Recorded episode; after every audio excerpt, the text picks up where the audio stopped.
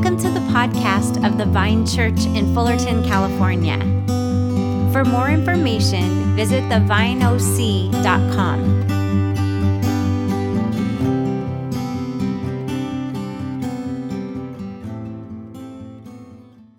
Well, hey, church family, again, it is so good to be with you.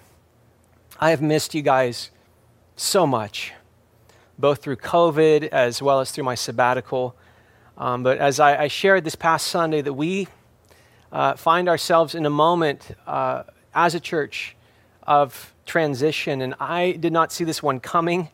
And frankly, I'm still a bit shocked, as I'm sure so many of us are. But as I shared this past Sunday, this summer, uh, the Lord began to speak to me very clearly about a new season that He's calling me into, which involves me stepping down as lead pastor of the Vine. And I, I shared that story in detail at our town hall. And so if you weren't there, I encourage you to watch the replay. We sent out a link this past week with uh, a link to the, the, replay of that. And I, I, encourage you to watch that. But just for those who weren't there, I'll share just a brief recap. So this summer, when I took some time off, I, I began struggling with some health issues. And if I'm honest, it was really hard but part of the silver lining of that is that it helped me slow down long enough to really begin to listen in a very deep way to the Lord. And, and as I did, He began speaking to me about a new season, uh, about a new assignment. And, and I was, again, I was caught off guard by that.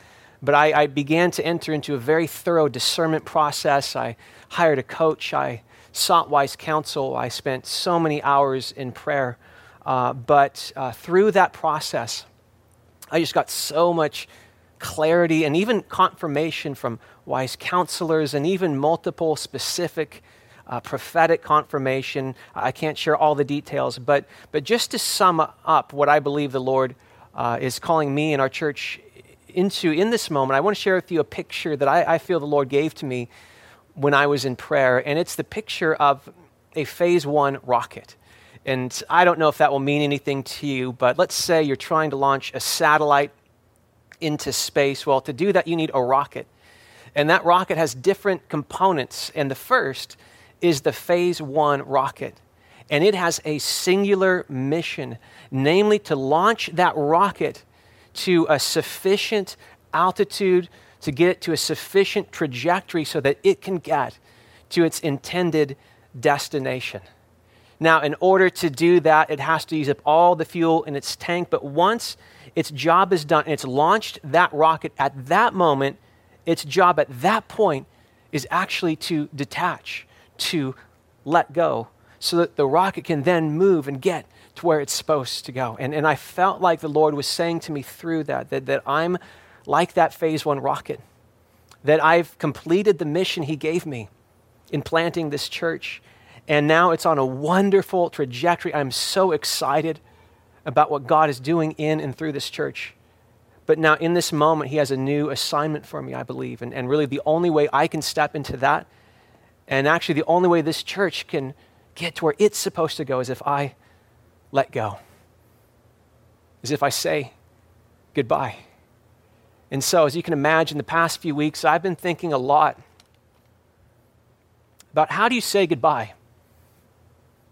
As a pastor, and especially as a founding pastor, how do you say goodbye to a group of people you love so much? There's a quote I came across this summer that's, that's helped me, and it's the idea that life is not a problem to be solved, it is a story to be lived. And I don't know what the next several chapters of my life will look like. We're all in the middle of our stories. But I do know that our stories will be marked by the faithfulness of God. And I also know that a real important part of story and of life is saying goodbye. And so this morning, I want to say goodbye well. I want to honor the relationships that we have, and I want to honor and give praise to God for just the amazing things we've experienced in the journey we've been on together these past eight years. And so, how do you say goodbye? Well, this summer I've been reading through the book of Acts. It's just an amazing book. And It turns out, however, that one of the most famous farewells in all of Scripture is in Acts chapter 20, and it's this story of Paul's farewell to the Ephesian elders. It's a very similar situation. Uh, this is a farewell address. Paul has spent three years ministering in the church at Ephesus. He's been ministering in the region for probably eight years. He's been preaching and teaching and discipling and, and planting churches and just sharing his heart and his life with these people. But now, in this moment, the Lord is calling him to a new thing. And in verse 22, he says, And now, compelled by the Spirit, in other words, this transition for Paul isn't something that he initiated. This isn't Paul bailing on the Ephesian church. This is something the Spirit of God had initiated. And so Paul says, compelled by the Spirit, I am going to Jerusalem, not knowing what will happen to me there. And, and friends, you just have to know that this transition that we're in, it's, it's not me bailing on you guys. I love you guys. This is something I believe the Lord has initiated. If I'm honest, I only accepted it after he basically hit me upside the head with a two by four. Like it had to be that clear for me to accept. And, and, and this new call, frankly, became so clear that I became convinced, and my wise counselors agreed, that for me to not to listen and to follow would be disobedience. And so I'm having to learn to say goodbye. But in this passage, Paul goes on to share parting words with the Ephesian elders who he loved so much. And, and, and, and for my message today, I just want to draw some inspiration from Paul's message. And this isn't going to be a typical sermon. I'm not going to go line by line or word by word. This is going to be a bit more informal and, and personal in light of the occasion. But I want to use sort of the framework of Paul's address to help frame my thoughts today. But before we continue, let me just, let me just pray for us. Father, I am just so um, humbled and thankful for you and for your grace, your mercy, your kindness, and the privilege I've had of being the founding pastor of this amazing church. Father, I thank you for these dear friends. And I pray, Lord, that you would make yourself so real now to everyone watching. That you would bring hope where people need hope, that you would bring comfort where people need comfort. But I, I pray, Lord, in this moment that you would teach us how to say goodbye and to say goodbye well. Lord, we say that we love you, we trust you. And Holy Spirit, would you just come and just guide us now? It's in Jesus' name we pray. Amen. Well, the first thing Paul does in his farewell to the Ephesians is that he reminds them of their shared story and, and what it was all about. And in the Bible, there's a really big emphasis placed on remembering because this is something that helps orient us in our lives. And so, as we move now from volume one, as it were, to volume two of the story of the Vine Church, I want to start this morning just by reminding us of our shared story the story of this church, how we got started, and why we started this church in the first place. And some of you have been with us since the beginning, others have only joined our community more recently, but I just think it's so important that we begin this morning by remembering the beautiful story that God has been writing through our lives. But to be honest, the story of this church is an underdog story. It's, it's sort of like the ultimate underdog story. Uh, statistically speaking, uh, we should not be here um, if you do the, you know, look at the studies that most church plants don't make it, but especially in Southern California, and even more so in this specific area. And when we were first planting this church, I had some people uh, share some tremendously encouraging uh, things with me. For example, uh, things like, you know, this is uh, what they call church planters' graveyard, uh, or this is where church planters go to not go to die. And I'm like, thank you so much for that word of encouragement. Like, thank you for your faith. Thank you for believing in us. You know, thank you so much. Uh, and those things are true statistically, but add to that the way in which this church was started, which is like the most unlikely long shot church plant ever. So let me just share the story to highlight not only where we've been, but also just the faithfulness and goodness of God in our story. I want you to see that.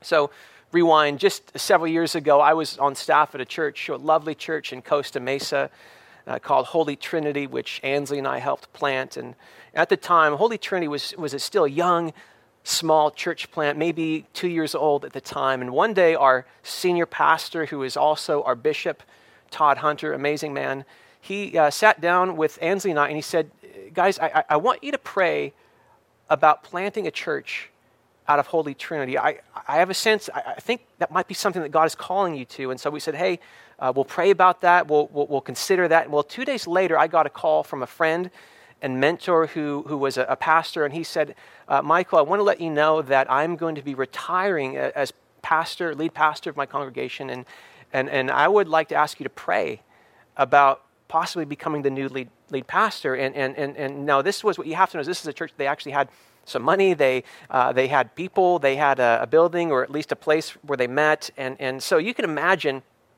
which opportunity looked more attractive to Ansley and I. I mean, we had a newborn baby. I mean, it was just seemed like a no-brainer. But as we prayed, we felt that God made so clear that He was actually calling us uh, to plant this church. And as you can imagine, that was just like a huge step of faith because this wouldn't be the typical Orange County church plant, and, and uh, because what that looks like, you know, typically is more like maybe, you know, a mega church might say, hey, we would like a campus in, in this city. Know, so here's, here's 200 people, here's, here's a lot of money and funding, here's uh, maybe branding and administrative infrastructure and, and so on, and that's wonderful. But the invitation for us was not that. And the invitation in front of us was basically starting from scratch. Our mother church was still a young, a small church plant at the time, and so it really had no money to give us. Our diocese was actually itself young, and so it was able to give us a little bit of money that first year, but really it didn't, it didn't have a lot. Uh, and so this has like been like the long shot of long shots in church planting. But Ansley and I were just so convinced that God was in it, and that's what He was calling us to. And so we said yes, and we began to share the sense of call with uh, a few friends, uh, and some of you are probably uh, watching online, so bless you. Uh, and we uh, also started a small group in, in Fullerton, an emphasis on small. Uh, and we did that in the hopes that that would be a seed that would grow into a church, something that would bless lives and bless cities. And little by little, that small group grew. And at one point, when we had around maybe, I don't know, 15, tops 20 people who were committed to planting this church with us, I really felt like I heard the Lord say, now is the time. Now is the time to go public and, and, and start public worship services. And you have to understand that is crazy. If you read the church planting literature, which tends to be written by uh, people from mega churches, they say, you know, when you find your first 50 people or your first 60 people, you know, then maybe you should go public. But we were a long ways from that. But we just really believed we heard from the Lord. And so we went for it. And in the process, we broke practically every best practice uh, in the book in church planting. But here's what I want you to see we're here. Like eight years later, we're here. And by every statistic, we should not be here, but we're here. God has been so faithful. He's done such amazing things. And it's not just that we're here. I mean, every year we've seen Lord do just amazing things. Every year we've grown. Uh, each year we've seen lives change. Uh, we've seen people come to faith or come back to faith. We've seen people come back to the church for the first time in decades. We've seen uh, people experience growth uh, and formation in their lives. We've seen people experience hope and healing and transformation. We've seen the hungry fed. We've seen people get off the streets. We've seen people get off drugs. We've seen uh, people experience healing and people raised up and sent out to different parts of the world in, in various industries and ministries. And we've even been able to help other church plants. And so it's just amazing as I reflect on all that the Lord has done, and how even in this time of COVID 19, I feel like our, our, fruitfulness as a congregation has only increased. And so, the first thing I just want to say in light of that is praise God. Praise God from whom all blessings flow. Praise Him, you creatures here below. Praise Him above, ye heavenly hosts. Praise Father, Son, and Holy Ghost. Praise God. Friends, we have so much to be thankful for as we reflect on what He has done. these past eight years. The second thing I want to say in light of this story is just I want to say thank you. Thank you to everyone who's been a part of this journey with us. Uh, thank you to those who've prayed. Thank you to those who sacrificed. Thank you to those who believed in us and, and took a chance on a young rookie church planter and joined up with this mission. Thank you to those who've given financially. Thank you uh, to those who've sacrificed. Thank you, each and every person. It has been such an honor to plant this church with you and be your pastor. One of the highest honors of my life. And, and this church was not just planted by Ansley and I, but by every single person who's joined us in this mission. So I just want to say thank you so much from the bottom of my heart. My family has a cabin in the Santa Cruz Mountains, which my grandfather and my great grandfather built by hand. And, and so, as you can imagine, it's been an emotional couple weeks with all the fires in that area. I think it's going to be okay. But in that cabin, there's this little wooden plaque that somebody carved by hand. I don't know who, but it says this. I want to share this with you. It says, Only one life, twill soon be past. Only what's done for Christ will last. And friends, the journey uh, we've been on together is something that will last and which will have echoes into eternity. So thank you for being a part of this journey with us. Now, in a moment, I want to share a few stories because uh, they're just too good. And just, I want to celebrate what God has done. But first, I just want to remind us of the vision we, we had in, in planting this church. And so you might wonder, well, why, why did we plant this church? Well, part of the answer is, well, in response to a call from God, but you still might wonder, well, what was the animating vision? Like, what makes this church tick? And, and really, the answer is this our vision, our dream, our deepest heart's desire is to see our cities transformed with the love of Jesus Christ. To see our cities transformed with the love of Jesus Christ. That has been our dream. That has been our prayer. And of course, there's so much we could talk about in terms of that vision. But here's how I'll boil it down We've always had a vision for a city, not just for a church. We've always had a vision for a city, not just for a church. And I think the temptation in American Christianity is just to have a vision for a church, or uh, even more sort of my- myopically, just for a church service. But what, I, what I've tried to communicate throughout the years is that is too small of a vision. Because gave, Jesus gave us a bigger vision and he gave his life for a bigger vision. Just for example, in the Lord's Prayer, Jesus taught us to pray what? He said, Our Father, he said, this is how you should pray. Our Father who art in heaven, hallowed be your name. Your kingdom come, your will be done where? On earth. In other words, in this city, in this neighborhood, wherever you are, as it is in heaven. And so, what we see through this, because Jesus is letting us in on his heart and on the Father's heart. And what we see here is that what, what our God is about is bringing up there down here. He's not just about a, a cool church or a cool worship service, and hey, that's great.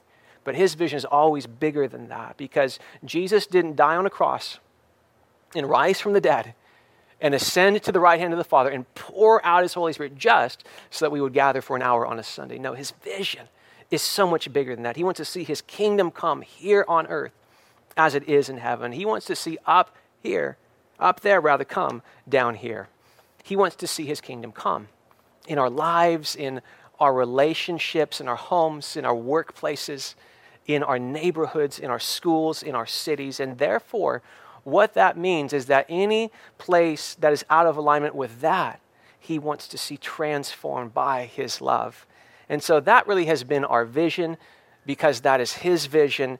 And that's really the why behind the what of everything we've done these past eight years. So, just for example, that's why we gather on Sundays, because even when it's online, because when God's kingdom comes, that looks like people worshiping the one true God. That's why we teach through the scriptures, because we are transformed for the renewing of our minds. That's why we collect an offering, because God kingdom, God's kingdom looks like generous hearts, and that can't happen in the abstract. That's why we care for the poor, because that's what the kingdom of God looks like. Uh, this is why we do laundry shower ministry. This is why we've done Alpha, because uh, the God's kingdom is about people being reconciled with the God who loves them. This is why we do small groups and, and help missionaries and church plants, because that's what the kingdom of God is like. And, and so that really has been our, our, our, our vision this whole time to see our lives and our cities transformed with the love of Jesus Christ. And that's really the why of everything we've done and that which has oriented us as a church. And friends, just in, in passing, I just want to say that I believe that there's actually never been a better time to be the church, and our building may be closed, and we grieve that. And I know we're all longing for the ability to gather in person and worship. But I just want to say that even though our building is closed, that, that our cities, I believe, have actually never been more open. I can't tell you, I've had more and better spiritual conversations with people outside the church since COVID hit than probably the prior several years combined. And so I just want to say uh, there's so much opportunity for us to love our cities in this moment.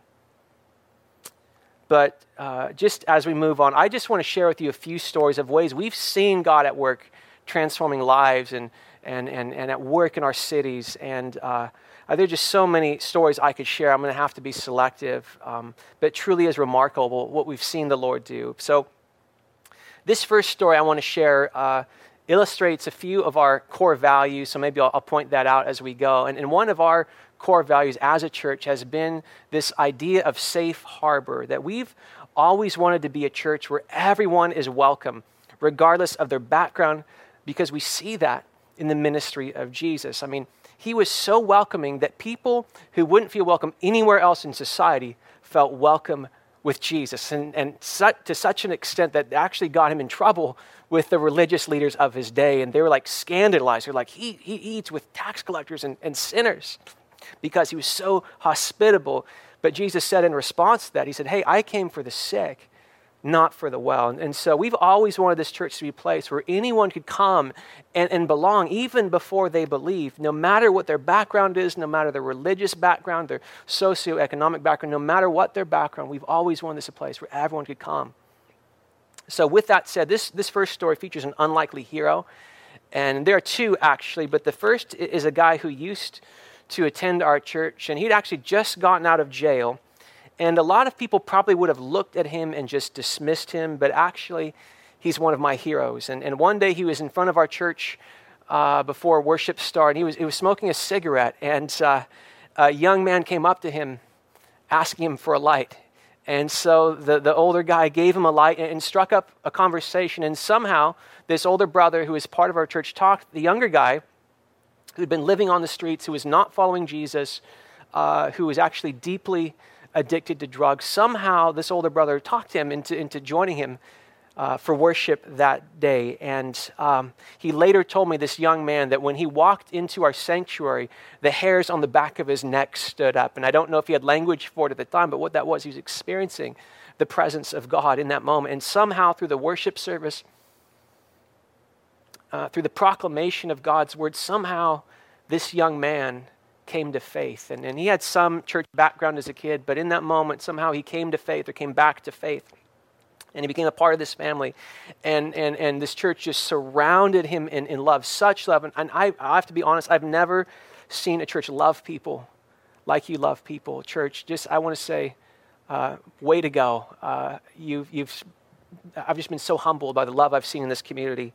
It's been so beautiful to be part of. But I had the honor of baptizing this brother, and the church rallied around him and, and helped him go through detox and, and rehab. And he's been off the streets for several years now, and he's now on a professional track, and he's actually become one of the core leaders of our laundry shower ministry. And now he's someone who God is using to touch many lives in this city, and is someone God is using to bring hope to the hopeless. And one of the lives he's actually touched so deeply is mine. And, and the story is actually too sacred to share, but I will just say this that uh, there was a moment when our, our church faced a need uh, earlier in the year, and, and he was someone who stepped up in faith more than, more than anyone. And I just, I just all that to say, uh, I will always remember that. And, and for me, it's just such a beautiful story of God's transforming work in lives. And, and he doesn't just announce good news to the poor, that he raises them up to be people who advance his kingdom, who are agents of his hope and love and mercy.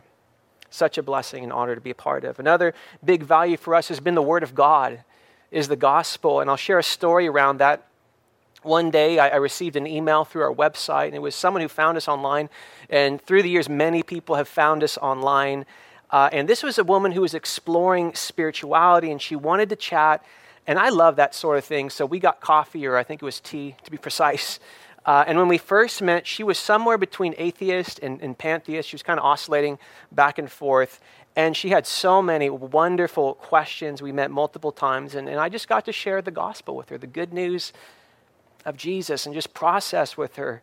And, you know, I've, I've studied a lot, and I think I'm pretty well spoken, but really that wasn't really what broke through in her life. As I recall the way she put it, she said at one point it was though someone turned on the lights.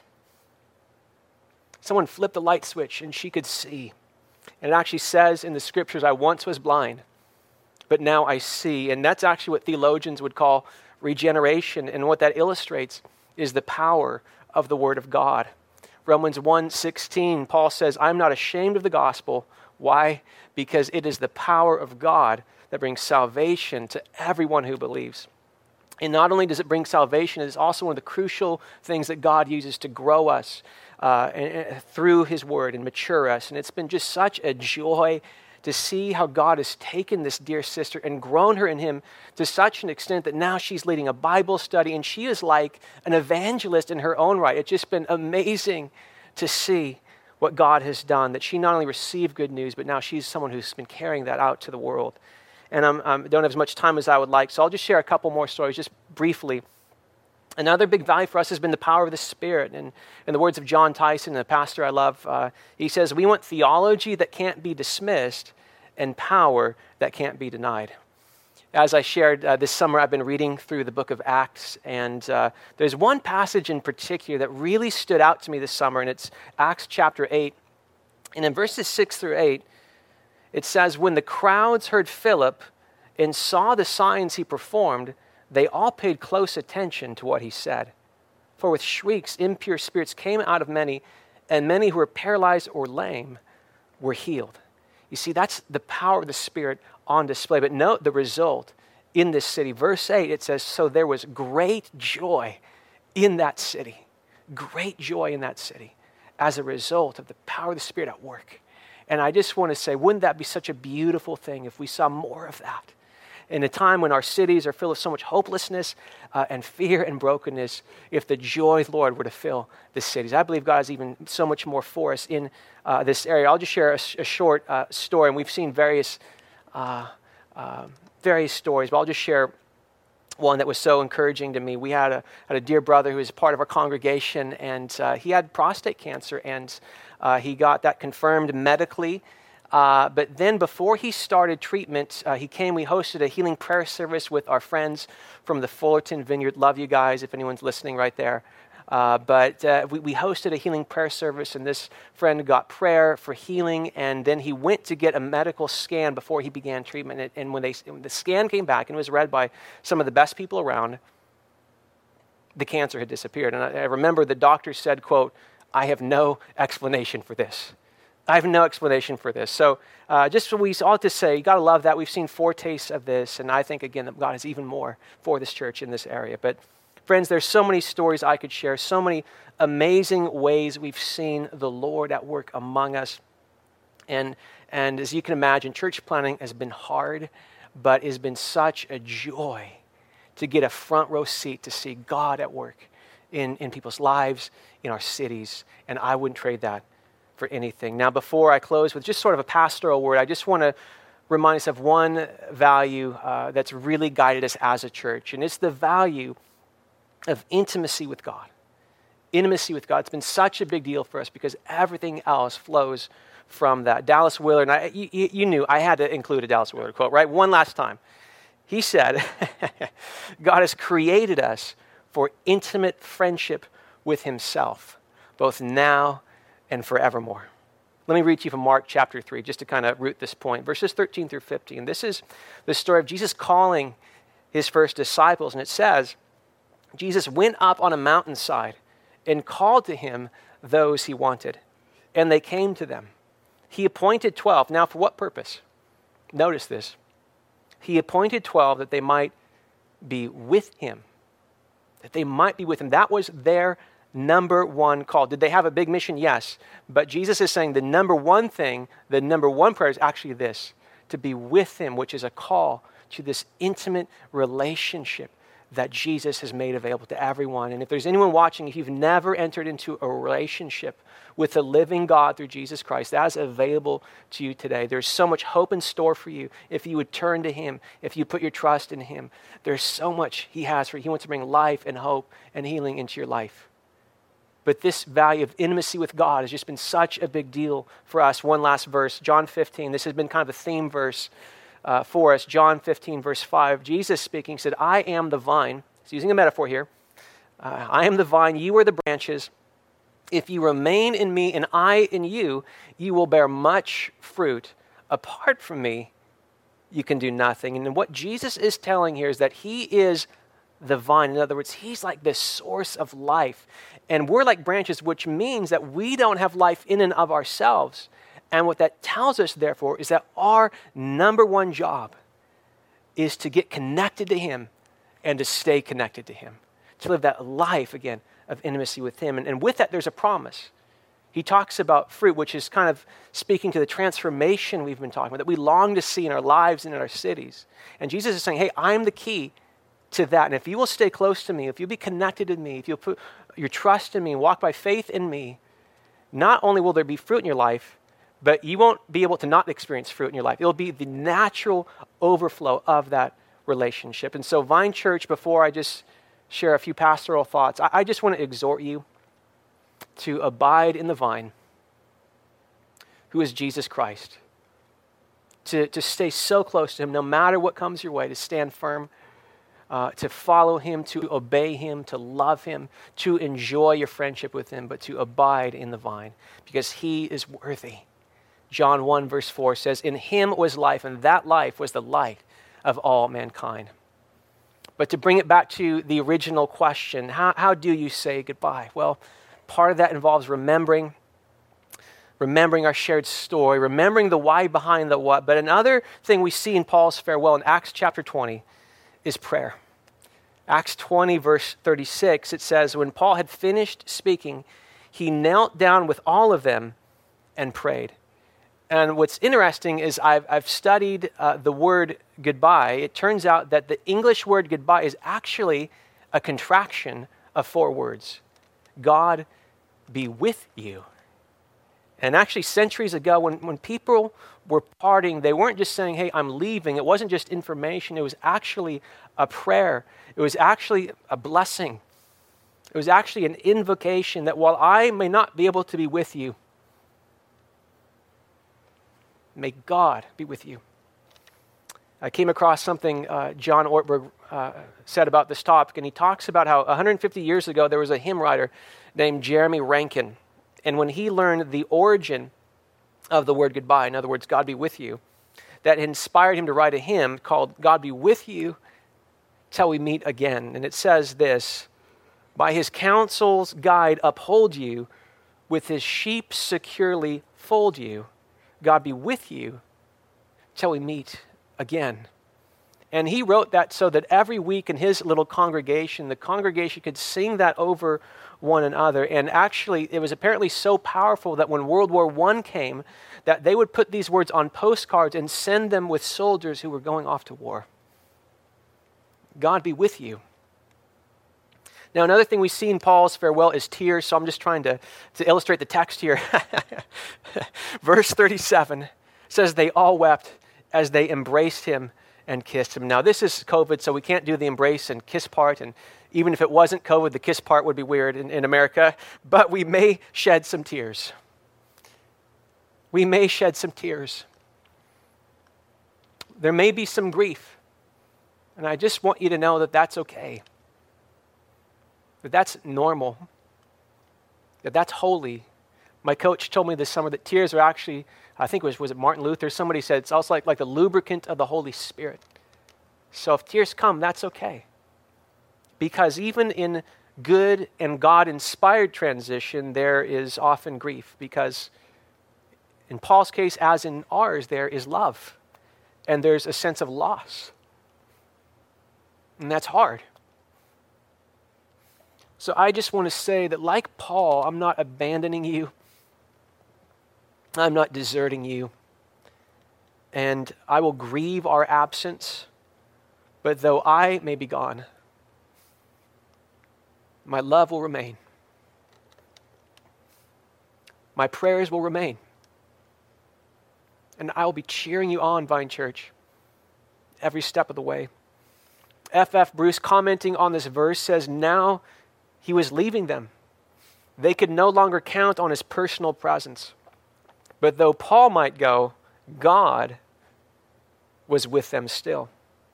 And friends, that's ultimately what makes it possible for us to make it through difficult moments like these. The witness of God with us. I may have just invented a word there, by the way, so that's kind of cool. But Psalm 23 says, Yea, though I walk through the valley of the shadow of death, I will fear no evil. Why? For you are with me. You see, friends, that is what makes all the difference in the world. God with us. And if God is with you, you can face and you can make it through anything. You can make it through anything. And so, in this parting moment, I don't so much want to say goodbye. What I want to say, church, is God be with you. And I want to thank you for the ways that you've been with Ansley and I these past eight years. And I want you to know that as you move forward as a church, God will be with you. He's been with us every step of the way. He ain't leaving now. Never will I leave you nor forsake you. That is a promise. So know that God is going with you into this new season. And He is with you even now. And I also, I, I, I spent a, a ton of time in prayer and even fasting this past week because um, I, I really, I wanted to give you my best. And I really just, I wanted to really tune in and hear from the Lord. And as I prayed, I really felt like the Lord uh, led me to speak a word of hope over this congregation. I felt like he said very clear that just he has a destiny for this church. And I'm reminded of the wedding at Cana in Galilee and how the best wine was saved for the end. And friends, I believe the best is yet to come. But today, I, I don't want to say goodbye. What I want to say is God be with you. God be with you, church family, so that you can continue to be a light in this dark world, so that you can continue to be the salt of the earth, a city set on a hill, and agents of His transforming love and power in this city, in this region, and beyond. Revelation 21, verse 5, Jesus says, Behold, I am making all things new. He is renewing all things. And friends, you get to continue to be a part of that and He will be with you every step of the way as your story continues. I'll close with this. Uh, John Ortberg points out that there's a, a word in the Bible that is actually much more significant than goodbye when it comes to transitions and things coming to an end. It's this little word, amen. It's a unique word. It's an Aramaic word, which is the language that Jesus spoke. Uh, but it's actually uh, uh, the, the, translators, both the bi- original biblical authors and even the translators of the Bible into English, have not been able to find an equivalent word in Greek or, or English, and so they leave it untranslated. Amen. It's just this glorious affirmation. It's like yes on steroids. All of God's premise, promises are yes and amen. It, it's when we affirm something with our entire being, and it comes at the end, but there's something about it that always looks forward. May it be so let it be done. And it's actually the last word in the Bible, the last word in the book of Revelation. And it says, The grace of the Lord Jesus be with his people. Amen. Because life is not a problem to be solved, it is a story to be lived. In Vine Church, I am so grateful to God that for eight years, my story got to be part of your story. And now, though I will be gone, my love will remain, my prayers will remain, and I will be cheering you on every step of the way. So, dear church family, may God be with you. Amen. Amen.